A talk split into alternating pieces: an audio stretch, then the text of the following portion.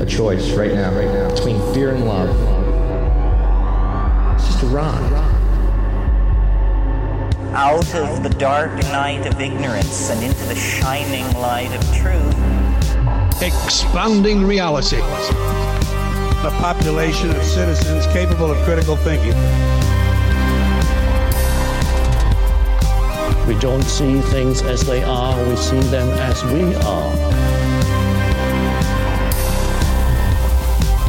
There's a, a level of reality where everything dissolves into an ocean of energy. We empower our experience by insisting on our authenticity. That's very profound. Very. Expanding reality.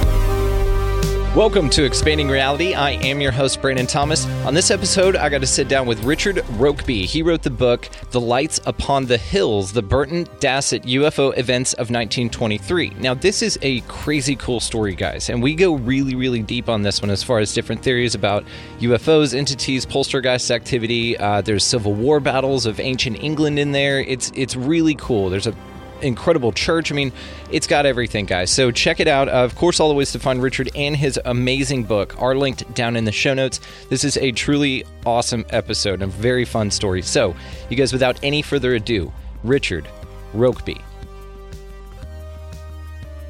All right, everybody out there in listening world, we have the honor of having Richard Rokeby on the program today. Richard, how are you today, buddy? I'm, I'm very good, Brandon. Thank you ever so much for inviting me on. Absolutely, and we actually have done this before. Uh, we were just talking about it a little bit beforehand. I just had some studio issues earlier on in the days here, and um, I, I, was just so fascinated by you and your story, and of course your wonderful book, that I wanted to have you back on. Uh, so thank you so much for being so gracious and understanding. And he was so sweet, guys. He just said, "Absolutely, I completely understand. I'll be back on anytime." So thank you. Uh, no, first a, of all, no, it's a, it's, it's a pleasure. No problem. I'm always happy to talk. Cool. Well, uh, for my audience that doesn't know too much about you, uh, let's uh, just tell us a little bit about yourself, my friend. Okay, so yeah, I'm uh, Richard uh, Rokeby. I'm uh, an author and a researcher, and I've um, sort of specialised in UFO sightings, I suppose, for my last book. But I do like to think I look at a sort of broader uh, theatre uh, of interest. So I, I look at um, what could be termed as um, forbidden knowledge or forbidden uh, forbidden history, alternative history. So I have a, a wide range of interests, um, but suppose it's ufology that's always sort of stayed with me over the years. So cool. And yes, your book, The Lights Upon the Hills, uh, is something I was fascinated by, man. Philip Mantle reached out because you're under Flying Disc Press, along with the Kinsella Boys and uh, a handful of other incredible authors, man. Uh, Trey Hudson, of course. And all you guys are just wonderful, man. Uh, your stories are fascinating. You guys are incredibly well spoken, and you're just a joy to experience in life. So thanks again for your time. I So, about your book, what, what inspired you to write this thing? Uh, yeah, so I suppose the, the, the story found me really. Um, I, I, moved. I'm a uh, was a police officer in, in London. I, have remained a police officer, but remo- uh, moved up to the Midlands of England. Uh, and when I first uh, moved to Warwickshire, which is where I'm based, I thought I'll do a bit of uh, research around the local history. And I picked up a couple of books, and one of the books was called uh, The Ghosts of Warwickshire by a really respected um, local historian called um, Betty Smith. And I had a look through that book, and uh, I'm, I'm, not that interested in, in ghosts. I, think, I, I, don't think they have their place, but um, to me, it was more to do with the history and see what stories were out there. Uh, and within that ghost book, there was the normal stories of you know devil dogs and uh, phantom monks and grey ladies. But one one story really um, sort of stood out to me, and it was uh, this account of, of lights on Burton Dassett Hills. Uh, and um, I, I read it. It was only a very short chapter, two or three pages. And I just felt there was more to that story. But also with my interest in ufology, what, what I felt was this this wasn't a ghost sighting. It was actually a really well witnessed um, UFO or UAP event. Um, and I just felt it deserved um, a, a, a, deep dive into it to find out what the story was. And um, you know, I, it's fair to say I, I, found out you know what I found was amazing, and and there was far more to it than you know first uh, first was projected in that one chapter. Absolutely. And in your book, you talk about the Warwickshire history. I mean, you, you really do a deep dive on this and this this account, this sighting, and, and I'd like to get into it. So tell us about the sighting. Uh, are you specifically talking about the winter of 1923? Yeah, nine, um, yes, 1923. It sort of reached a bit of a, a peak. It's it sort of started December um, 1922. Those those sort of uh, sightings, and it started with local people seeing lights on on the hills, which is where the um, title of the book comes from, and describing these lights as uh, white, reddy, bluish, small orbs um, sometimes on their own, sometimes in, in groups, uh, moving at different um, speeds and altitudes, uh, but all centered really on on Burton Dassett. And um, Burton Burton Dassett uh, was a. It's now a country park. Um, it's not very big. It's probably uh, less than a mile square, uh, but it, in the there's a rich history there. So there's there's an Iron Age fort um, there, where there's there's there's graves from an old Iron Age uh, settlement there. It was um, a a marketplace uh, market area during the sort of Middle Ages, and the reason for that is it's quite prominent. So uh, Warwickshire is generally very flat and, and rolling countryside. So um, for your um, American and worldwide listeners, if if they want imagine Hobbiton out of Lord of the Rings from the uh, from the films, and they see those green rolling hills, that's very much what Warwickshire is like the countryside. But um, out of nowhere uh, rise rise these series of five to six hills in quite a distinct pattern. Uh, rise out to the landscape, and that that is Burton Dassett Hill. So it was easy to be seen um, around the countryside. Hence, it was used as a sort of market area. And following the market came a small town. There was a small Saxon church there that, um, you know, for reasons I'm sure we'll cover later on, was was given a quite a big investment and became very significant for the area. Um, but then uh, the Black Death took its toll, and a series of sort of uh, uh, uh evil landlords, for want of a better word, who were overtaxing the, the local populace meant that it was it was deserted. So it, it then became an area for you know from about the the mid um, 16 1700s where people would just go to relax on a, on a Sunday or you know walk walk the hills. But in in December around about December 1922, these reports start coming in of the lights. Uh, and people were going up there to see if they could see them. And um, in, in the book, I detail around about eight um, good accounts, you know, solid, good eyewitness accounts. But there was probably hundreds of people that saw these lights, and it, and it came to a sort of fever pitch. Uh, as you said, Brandon, around about uh, February 1923, when the papers, the local newspapers, started getting involved and started turning up uh, and writing stories about it. So that's that's when it sort of uh, came to its peak, and it, it became a, a, national sensation because newspapers from London and Birmingham uh, were sending people up to sort of view these lights. Yeah, and when you talk about the flap of the 1922, 1923 from December to February, that was a real tight little spot, but there's a lot that happened in there, including George White's account. So it in your book you detail how it, he felt it when it flew over, and he was with two companions. So it suggests something tangible or something that can interact with at least our sense of touch. Yeah, that, that, that's right. I mean, I, I I read the accounts. So it was, my accounts are based on newspaper articles and Betty Smith's book, but certainly from the newspaper article from the Banbury Gazette. George White, who's a local carpenter, works on the estate. Um, he's heard about these lights and is probably a bit cynical, so decides uh, with his uh, couple of friends he's going to go up onto the hills, take field glasses or binoculars, to see if they see these see these lights. And uh, all three of the party do do see the, the, lights and the objects. But um, as you said there, what he just says is he actually he says I to the paper I felt them go over me. And I thought the use of that word was was really really interesting. Oh yeah, uh, and that because uh, that suggests uh, you know some sort of downward pressure, uh, some sort of change in the atmospherics. Um, and it, it, yeah, as you said, it's it suggests a physical presence rather than just um, an illusion or uh, lights moving around, or what was what was later attributed to the lights, which was um, you know the ufologists' uh, nemesis, which is marsh gas, um, which is which is uh, you know um, put forward so often for these sort of things. Um, but you know, from what George White was saying, is no, he he felt something go over him, uh, which su- suggests something tangible, if not a craft, then something something more tangible, certainly. Yeah, at least an entity, something, right? Something that would affect the atmosphere, as you said. Yes, that's right. Yeah, yeah, no problem. Yeah, I think, and I, and I think, um, it, it, you know, there was there was a number of sightings on that time, but people were going up the hills to see the lights and then reporting back that they'd seen them. Uh, and it's worth saying, uh, you know, around that time, they, they were were being attributed to ghosts or spectres. And that's very much of its time, I think, because uh, spiritualism uh, had had a bit of a renaissance. Um, it, it, it uh, I mean, I, I, I, don't know if you you or your, you know, your listeners know this, but spiritualism really took off after the American Civil War, um, and then was brought over to the United Kingdom shortly after the end of the American Civil War by two sisters who um, had sort of toured America and then were brought to London, uh, and they would give performances, and it really introduced spiritualism in its modern form to the to the United Kingdom.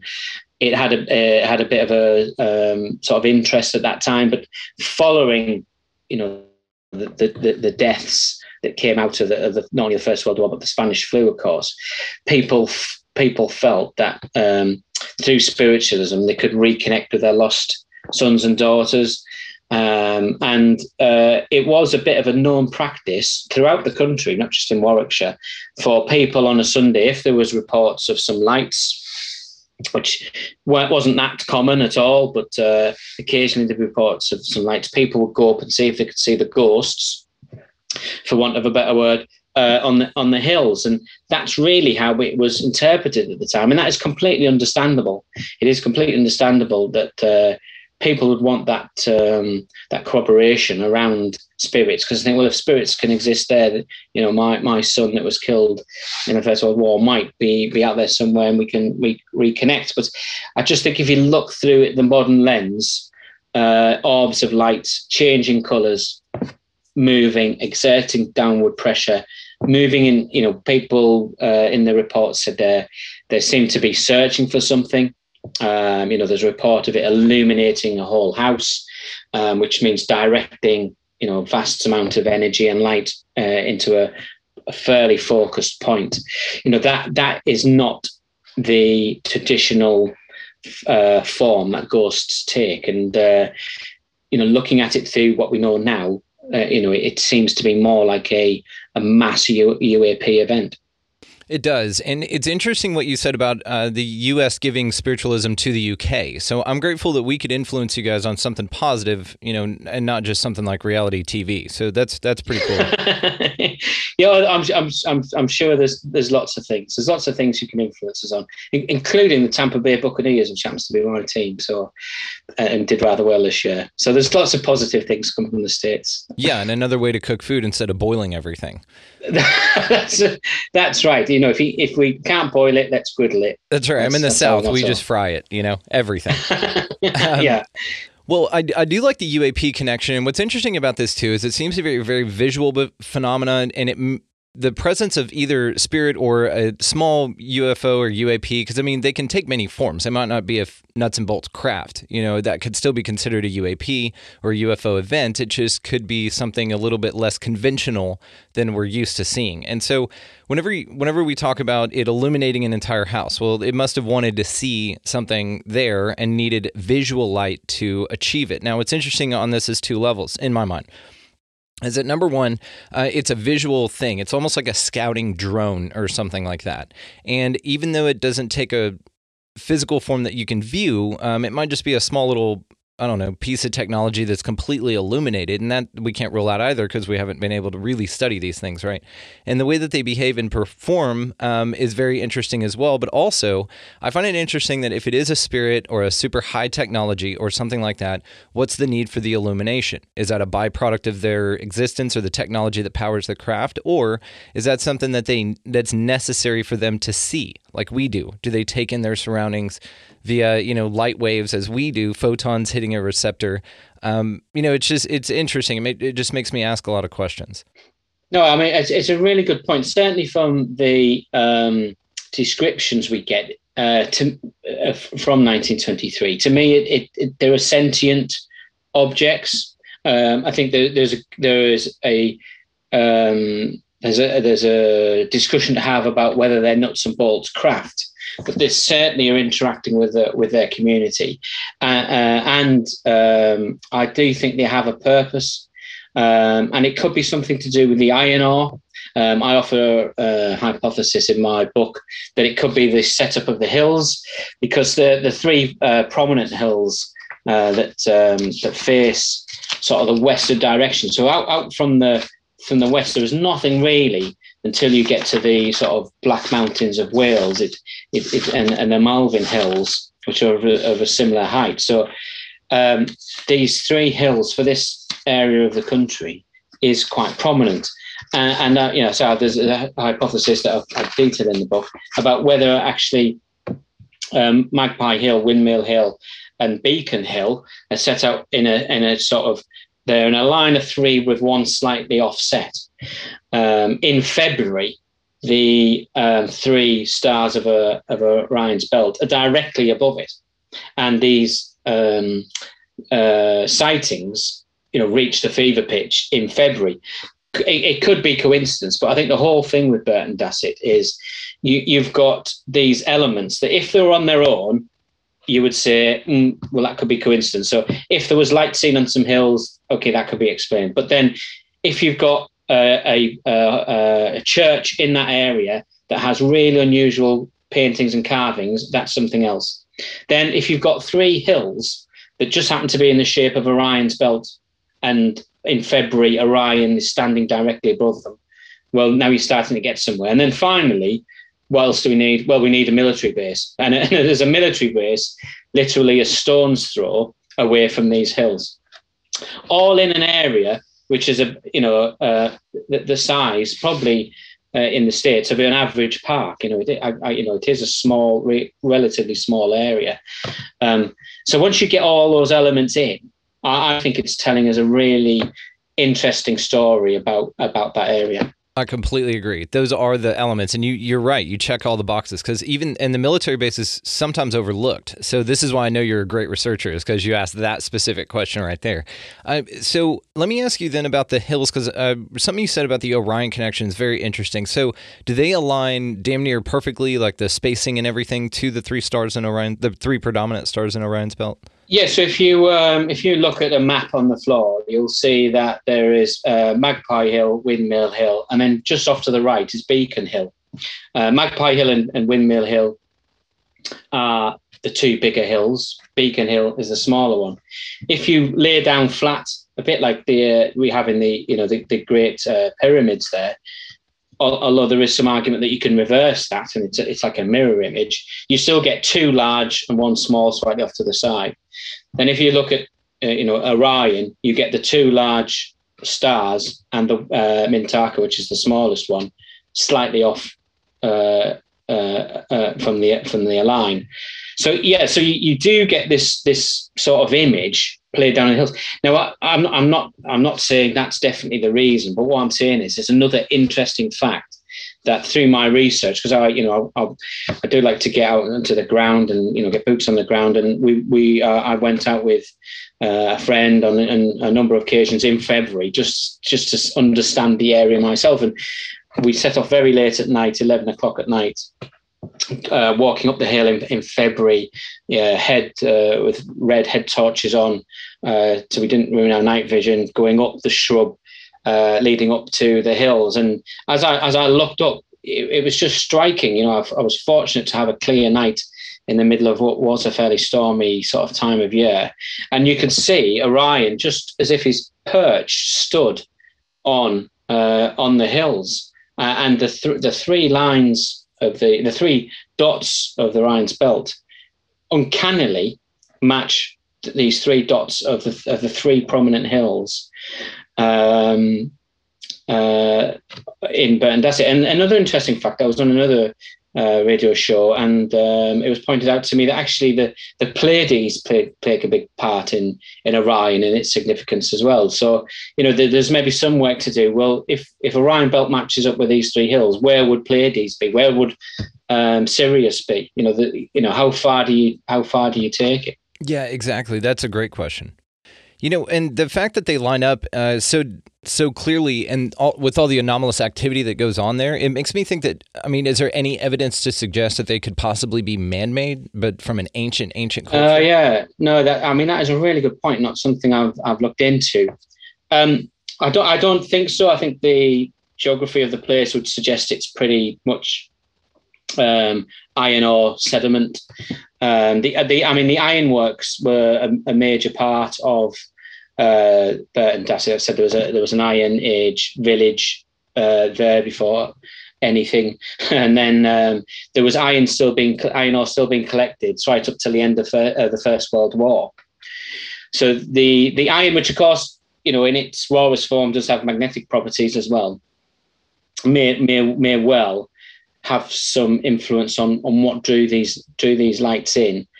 Um, and I think that's why people make the link perhaps between these lights and the Hesseldalen lights, because I think uh, that that the the sort of um, growing theory around that is that actually the the, the lights are sometimes uh, somehow caused by uh, the geography of, of the area, and it's maybe um, being produced underground and then manifesting itself in, in, into the air. I do think the Hasseldalen lights are a bit more natural. They seem to, from what I've seen, they seem to appear fairly quickly on a fairly uh, straight path and then then disappear. But I'm told that there's other ones that move around.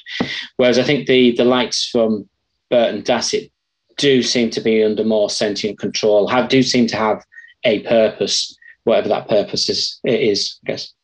You know, and it makes you think of if this is a natural phenomenon, a couple of things. Number one, if it's uh, there's underground aquifers that could result in some piezoelectric phenomena above ground, you know, as the water recedes, or in even like uh, crop circles, I know are affected by um, the rise and and recedence of water underground. So um, perhaps uh, there's an area, there are areas of this phenomenon that occur naturally, as far as them manifesting as lights or orbs, but it's a completely natural phenomena, not under sentient control, like you said. But the the lights that are under sentient control could be doing what other UAP witnesses have reported, which is changing shape to mimic a local phenomena in the area as to not draw as much attention to themselves.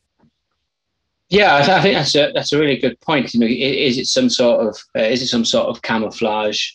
Uh, is it is it a byproduct of something else? You know, going on.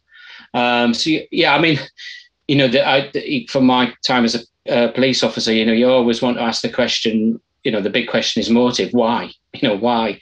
And and and that is the big gap, isn't it, when it comes to ufology? You know, I said, we see all these fantastic things uh, you know how many you know it goes back to the old um, course how much evidence do people want because Yes, when you look at the you. the uh, the reports it's difficult to deny and we've had the uh, Nimitz and the Roosevelt, Roosevelt uh, encounters now, but no one's really asking the question why, and, and and that is the big question: why are these craft moving around? Why were these lights here?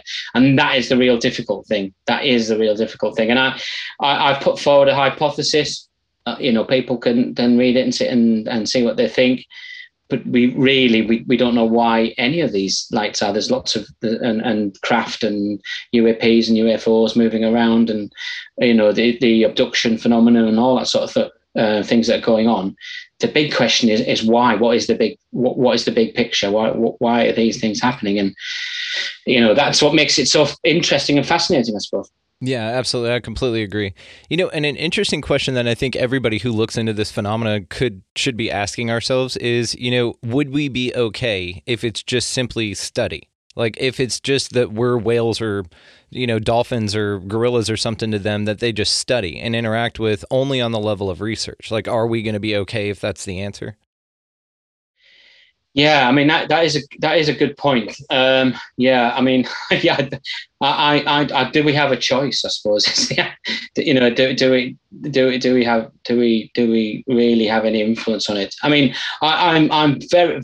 I think I'm very much of the of the nuts and bolts camp. You know, I, I think we need to get uh, I think there's a there's a there's a place for this spirit, perhaps more spiritualist side of it, the um, interdimensional side of it, without a doubt, uh, and people make some really good cases around that. But but for me, it, I think how you're really going to influence change, how you're really going to get people to sit up and notice, is is through nuts and bolts craft, is through the um, the sort the sort of uh, film that w- w- that's now been released. Um, that does make people, you know, rightly or wrongly, uh, that does make the general public and the government sit up and take notice. So I think that's really what we've got to try and fo- focus on. And um, yeah, I, am hopeful. You know, we will get that. Uh, you know that that uh, killer piece of evidence. You know, some sometime soon. Yeah, and it it seems to be parceled out uh, in a way that's appeasing, but not revealing. It's in in my mind, man. The more that I look at it, I think the governments know exactly what's going on. Uh, I think that they know absolutely what it is. There's some massive secrets that um, people have been uh, led to believe, and um, as as far as the cover up of what's really going on in, in our whole reality. I think there's a lot of our reality that seems very, very stable that's probably not, and that they know that, and it's all pretty much connected. And back to what you said about the interdimensional phenomena, I love that one as well. Because I think nuts and bolts is interesting and I'm not ruling it out. You and and if the I guess the best thing about all of the theories of what UAPs or UFOs are is all of them could be entirely possible at the same time. They don't need Yes, that's right. Yeah, yeah. There's no I don't. You're, you're dead right. There's no. I don't think there's a, single answer, is there? It, will be uh, like everything. Life is is generally more complicated than you give it credit for, and I, and I don't think there'll be a single answer. It'll be a mixture of things. Once once if and when we finally know. I hope it's all of them. I hope it is things coming from other planets. I hope it is interdimensional beings also. I hope it's yeah. Earth. I hope it's, you know, future humans coming back in time machines. I hope everything yeah. that we think Well, I mean that that is I mean that is a really that is a really good point. They're, they're not mutually uh, ex- exclusive either. And um, you know, I'm I'm doing some research around um, currently around uh, UFO sightings uh, predominantly in the UK, but also in America from the 1950s. And the, there is there is something that says to me that um, the number of sightings, uh, some some of them might be you know human technology that have been a bit like we've got now. Where we're wondering if the Tic Tacs are actually Chinese drones or whatever. That I think maybe that in the in the 50s, some of those sightings were actually um, human or advanced civilization based. Or like the Foo Fighters or something like that. Well, poss- possibly, yeah, the Foo Fighters. So there's theories coming on now about whether the Foo Fighters were, in fact, um, a um, a foreign uh, powers uh, weapon. Um, I'm, not, I'm not I'm not so sure, sure about that about that one, but set whether some of the sightings around UFOs were from advanced craft or advanced civilizations. But uh, going back to your point, I think I think you know, a potent, you know, there is, I think it reached a peak around about 1958 or something like maybe a bit later, maybe 1962, where the, the United Kingdom National Archives had all, uh, held all the sightings, and it suddenly drops off 62. You know, we've had all these sightings through the 50s, and then suddenly it starts to drop off. Now, when you look at the number of sightings that there is, just for sort of 1958 alone, there's you know thousands. Um, you know, all them can't, all them sightings can't be attributed to one thing. You know, some of the things you, you mentioned there, some of them might be human technology, some of them might be interdimensional, some of them might be um, uh, alien craft, some of them, you know, could be our future selves. And and I, and I, I do think that that is maybe the way forward with it all, rather than paint them all with the same brush. Yeah, I completely agree. And I think it'd be more fun, right? I mean, just intellectually, it'd be way more fun if all of these things were true at the same time.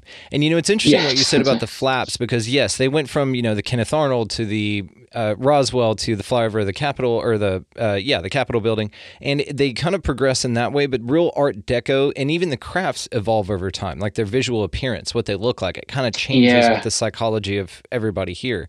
And so that was our pre-space flight um, era, and that's when you know the first widely reported flaps were occurring. And then you go into kind of like you said a break after 58, but in 61, of course, with Betty and Barney Hill. Now you're talking about the abduction phenomena really ramping up, and then yes. all the way up to the Pascagoula incident in the 70s. I mean, it's there's some incredible ways that the phenomena has progressed that's been very interesting. But um, I, I think also though, like you said about the light specifically, that and how there's different locations that's either these are reported. You think about like Marfa or the Min Min lights in Australia, and it's this area of the where this specific type of activity occurs, and it's very very interesting. Now back to the Foo Fighters, it in I I like attempting to connect the dots on all these crazy theories, right? It's just one of the fun parts about it because a lot of times you can find that sometimes it's and it's all really speculative because you have to kind of go into the story or the idea that it's true in the first place, right? So if you think mm. about um, the stories of Operation High Jump and of Admiral Byrd going down to yes, Antarctica yeah. and about the Nazis creating this huge base down there, in New Schwabenland, and then about yeah. the reports of the battle that took place there with high technology that was Nazi craft, you know, looking at something like the FUF, and then of well, and then leading, of course, onto the secret space programs and breakaway civilizations and all that. Um, you you kind of can then look at the Foo Fighters as if yeah maybe that was a Nazi or a foreign power technology um, that was already in use and it was just so ahead technologically that we couldn't fathom it to be anything man-made at all. It had to be described as an undescribable phenomena. You know. Yeah. Yes, I think there's certainly something um, in in that, and uh, it, could it could of course be you know um, third Reich te- technology uh, that was doing the Foo, Foo Fighters. I think the, the I think an idea was put forward of releasing something like them in order to mess with radar, etc. But I think the reports from the Foo Fighters, and it's not just uh, Western Europe, of course, they're, they're, reported in the Japanese Pacific theatre of war as well. But they don't they don't seem to be causing much harm. So if they are being released as an anti-aircraft type weapon, they're, they're pretty ineffective, to be honest, because I think a lot of the reports are just saying that they seem to be circulating the craft or following the craft and then dis- dissipating off. There's no real reports that I can see where it says where it's messing with instruments or we have to turn back or, um, you know, d- different from the the Iranian um, experience in seven, I think it was 76, where the two Iranian fighters went up over Tehran to confront yes. two UFOs and their, and their weapons wouldn't work. Yes. With the, yes. with the Foo Fighters, it tends to be more passive. Uh, but they are up there. But yeah, I mean, you mentioned Operation High Jump, which again is, uh, something I've read into, and I, have just read recently that um, the only time in history that the um, uh, America and the USSR uh, worked together on nuclear uh, testing was in 1958 in uh, the Antarctic, um, which it just seems a really strange thing, doesn't it? it? It is, and you know the story. I think this is Operation Fishbowl, right? Right. Yes, it could be. Yes. Yeah. Okay. So what they were doing down there is shooting nukes up in the sky to see if they could break what what they call, why it was called Operation Fishbowl was because of the theory that um like a flat Earth and a, a oh right yes the dome and a firmament above us right and so they yeah, were t- yeah. attempting to break through this thing. Now what's interesting is reports say that they launched a rocket up thirteen thousand feet and it exploded on impact, meaning that it hit something translucent and it you know destroyed itself and so yes. how much i and and it's stories like that and it's reports like that man that trip me the hell out because yes it is monumental that the ussr and the yeah. americans were working together and especially right after high jump you're talking about right after the cold war i mean right after yeah. it and we're down there blasting off nukes like we're a couple of kids shooting bottle rockets in the front yard and yeah it's it's it's interesting how that plays out, but then also it lends to the idea again that all of it could be a deception. We could be Richard. You ready for this? We could be living on a flat plane. Are you prepared to wrap your mind around that? Um, I, I would I would say no if I'm mm-hmm. if I'm honest. Have you looked uh, into it at all? I, I, no, I I I, I, ju- I just think I mean, I've travelled uh, quite widely. I could see how it would work so once you know the bits I understand, I think I could see how it would be work, how it could work in terms of it being a disc. And that was interesting how, how the you know the illustration I saw had effectively Antarctica, which is massive. I mean, that's another massive mystery, by the way, isn't it? Which is which it could be a continent in itself that has that has slipped down through um, the, the crust's moving, the Earth's crust moving, and I, and I saw an illustration where it had that around the whole of the sort of what would be Earth's disk, and I thought, oh yeah, that, that could actually work actually because it would it would feel the same like being on a sphere. But I, I, I just think the way that physics matches up, the way that satellites have to be set, um, I think I think it would be it would have been known by now if if that was the case. but again, I was reading together about the the hollow Earth uh, theory, and uh, there was um, a uh, a rocketeer in in Germany in, around about 1909, so similar to the site, not too far away from the sightings at, at um, Burton Dassett, and he was given funding by a Munich, the Munich uh, sort of uh, Institute for Science, to build a rocket. But he wanted to fire the rocket from Munich into New Zealand through the center of the Earth, and, and they said, "Well, we're, we're, not sure about that. Let's just see if you can if you can fly it up in the air first. Um, and he, he, took that funding, and it d- didn't go that well. But uh, he was his original um, his original business plan, if you like, was well, I want to fly a rocket through the center of the Earth and we'll pop out in New Zealand. wow. Yeah, the, it checks out, right? yeah, it, it, could do, but people were, were willing to say, "Well, yeah, you could try that next." But you know, initially, just see if you can get it to fly up in the air. yeah, baby steps, right? Yeah, that's right. That's right. right. Yeah, yeah. let's let's start here, buddy. Uh, okay, well, uh, let's talk about the church, man. And and I'm interested. I want to I want to hear what you have to say about the church, and also I'm curious about ley lines and stuff like that. So uh, go ahead and tell us about this awesome church that you found. Yeah, so the the within uh, Burton uh, Hill. So as I said, it's a relatively small um, area, but there is this um, unusual church in as much as the size of it. So it's often called the Cathedral in the Cotswolds or the Cathedral in the Hills.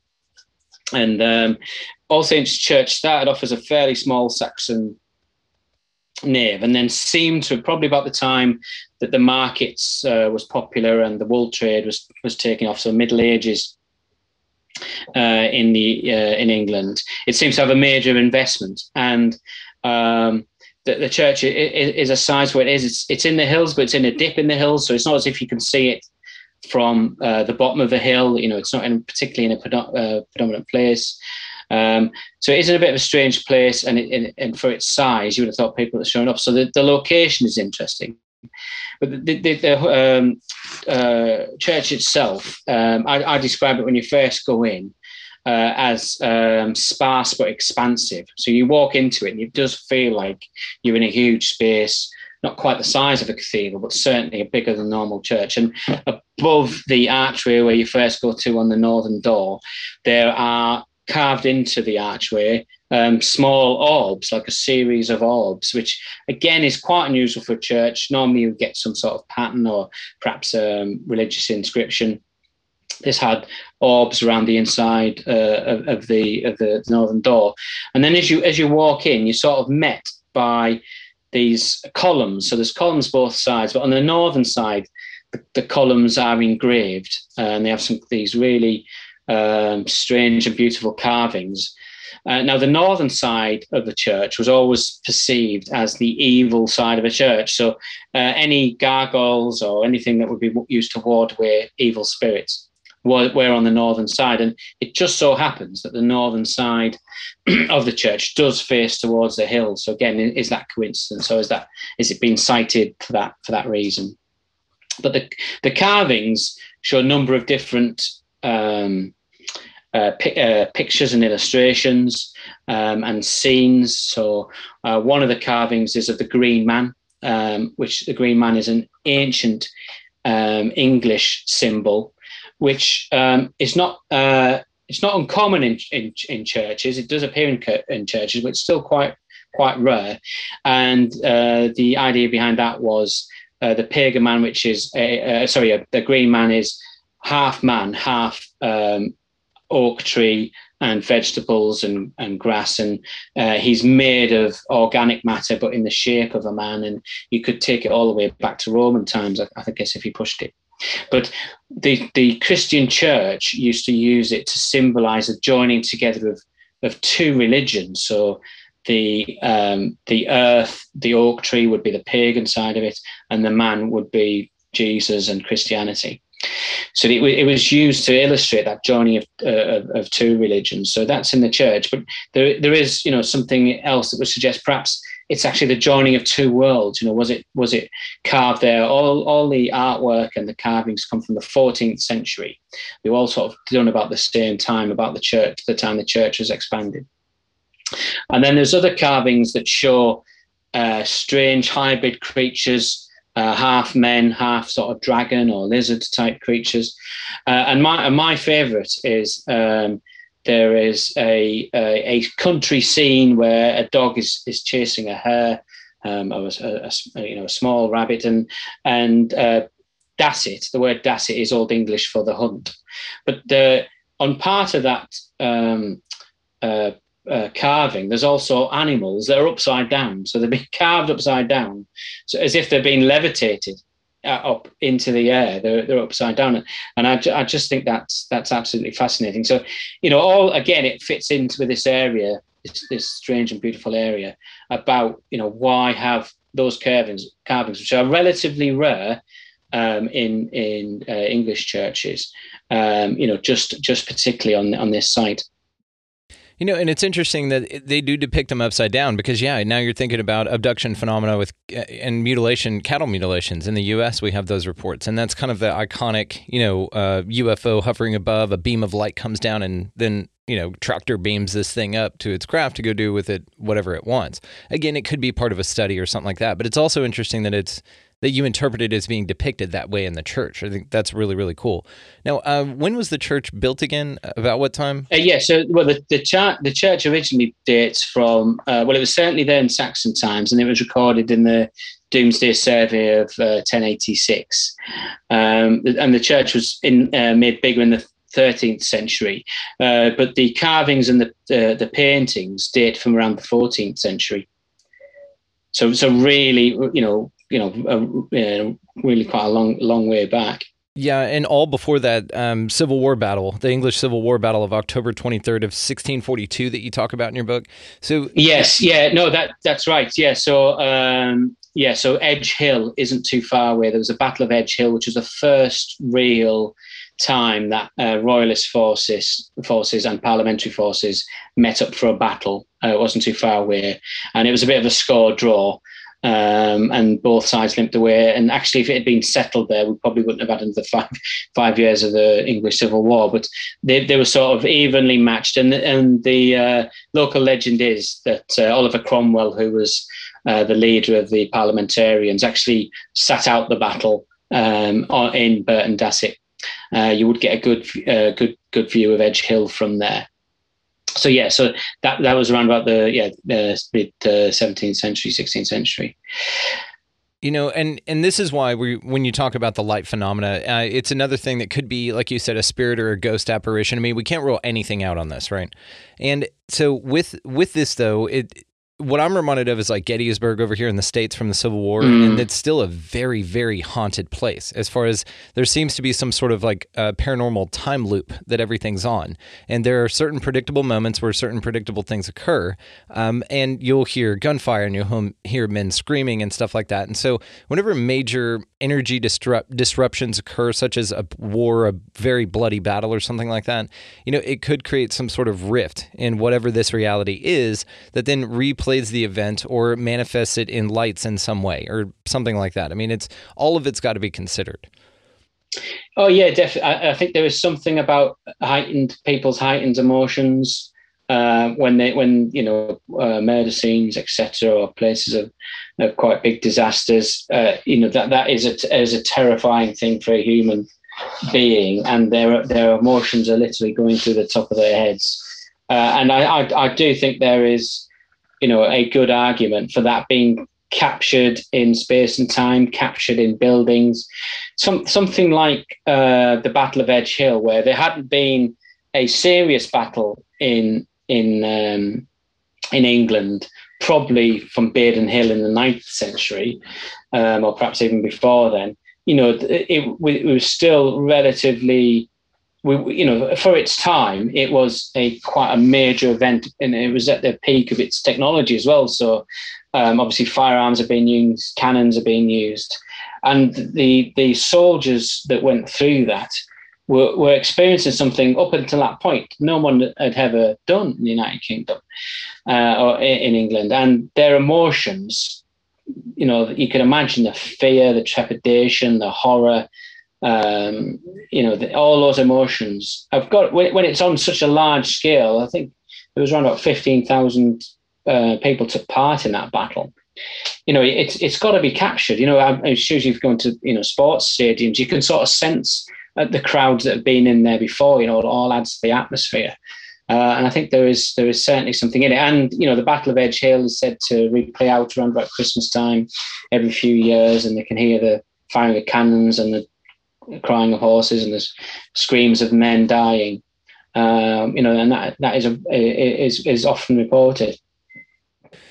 You know, and whenever you do come across places of high energy like you're talking about like that, yes, there is a massive impact on it. So in in my mind also there's no coincidences. So the fact that this phenomena visually the lights there the possible animal abductions depicted in the church and the engravings as well as the um, all the other phenomena associated with the area since a long time before. It seems like the church with its conception could have been put there on purpose which leads me to my point. So perhaps people are drawn to certain areas. There are certain shaman and geo surveyors that will go out in ancient cultures and survey an area and get spoken to either via some sort of psychedelic uh, alteration to their senses, and so they're more tapped in in their belief system. Uh, or they go out and survey an area with certain instruments, like a certain magical stick or something like that. The point is, is that they will find the perfect spot, and how they determine this, they say, is based on the energies. So there is, you know, when we talk about ley lines in an energy grid across our planet uh, that could exist, and that people can measure with either science or with these ancient practices, it, it says to the idea that these places are put here on purpose in these specific locations to either magnify or utilize the whatever energies exist there. Now, um, and those could play a massive variety of impacts on those in that area and witnessing or attending those church services, right? Just like um, when you talk about Delphi and stuff like that, where there were gases that were being secreted by the mountain that made people trip balls. And so, yes, you are going to have a religious experience, but it was built there on purpose for that reason to utilize the natural energies of the earth. This one was just a little bit more scientifically verifiable, right? So with with this idea though, you you think about the battle then occurring in that location and you think, well, were the armies led to that specific spot to meet at that specific time to feed into the energy of that area? Or were they just drawn there or was it just a big coincidence? You know, I think with things like this, especially in an area of high strangeness, then you you kind of can lead to these conclusions because it's not off the table. Again, none of it's off the table, right? Yeah, that's right, and you know that is a good point. I mean, the the um, the two sides in the English Civil War weren't looking for each other. Actually, um, they were both heading down to London from northern strongholds, and, and just happened to pick the same route. they could have gone anywhere. One could have gone east, one could have gone west, uh, but actually they both they both took west. Both circled around um, the sort of Midlands, uh, would have been Birmingham, Coventry, and happened to meet up at the Edge Hill, and they sort of clashed into each other. And you know, you make a good point, Brandon, about energy sucking people into certain places. Um, that certainly seemed one. You know, no one was looking for each other. They, they wanted to avoid a battle if they could, but they sort of clashed into each other. So yeah, that is a really good theory. Yeah, and it's just with these areas like this, man, it's fascinating. And then I'm reminded, you know, of the Meadow, of course, Trey Hudson's book, and um, how how the phenomena out there kind of occurs in the same way. There's lights, there's all sorts of interesting things out there.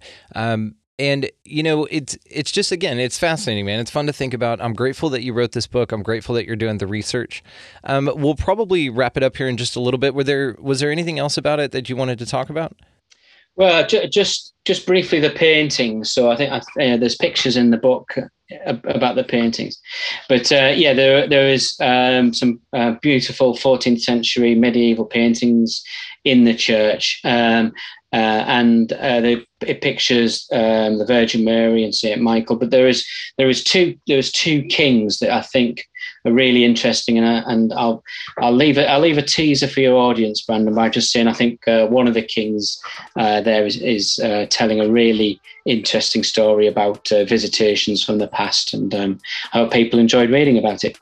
Richard with the cliffhanger. Nice job, man.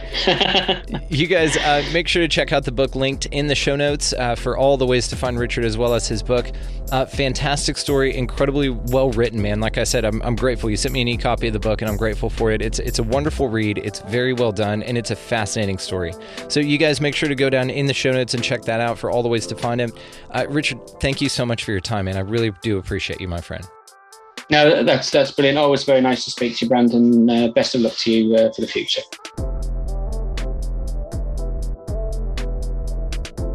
A massive thanks to Richard Rokeby for coming by and talking about all this amazing stuff, guys. Of course, go down in the show description and check the link to find his book uh, under Flying Disk Press and uh, just enjoy the whimsy that way, guys. He's a phenomenal author and a really, really cool dude. So thank you again, Richard, for your time and your knowledge, man.